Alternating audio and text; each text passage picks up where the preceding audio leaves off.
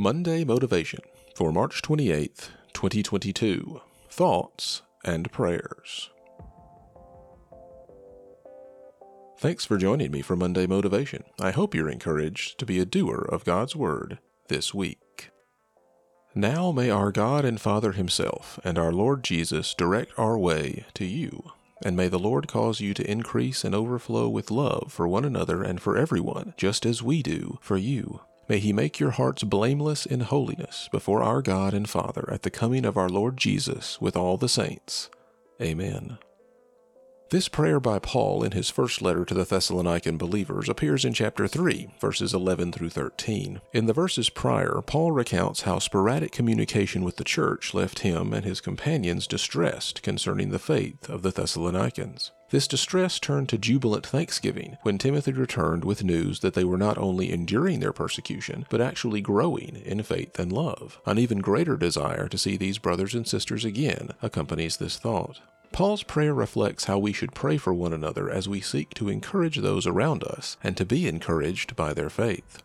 The Christian life is lived in community, so Paul's desire to be led back to Thessalonica is a natural one. He doesn't put this desire above his desire to follow God. His prayer is for God to direct or lead their way back together. His full intention is to follow the Lord's direction. He is simply stating that his preference is for that way to bring them back together in the future. We can all understand this inclination and can probably name several we would desire to see again if the Lord willed it to be so.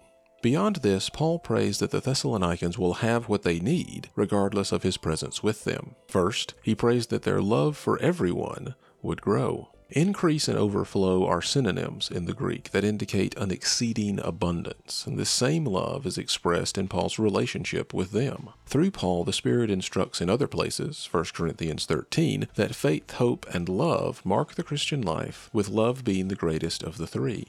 Jesus himself instructed that love for God and our neighbor are the two greatest commandments, with the law and the prophets being summed up in them. This love which comes from God is necessary for life in this world and will continue on into the world that is to come.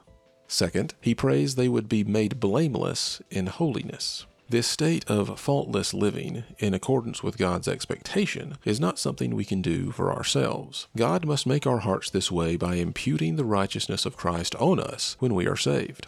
Sanctification is the process of the Spirit renewing our minds and transforming us to resemble this holiness of Christ. Holiness is required when we stand before the judgment of God at Christ's return. Nothing else will result in a verdict of redeemed. We need the encouragement, love, and holiness that Paul and the Thessalonians shared. We will be better able to pursue it if we can pray for one another as Paul does here. Our world is no safer than theirs, and our faith is stronger together. Thanks for listening, and I pray God's best for you this week.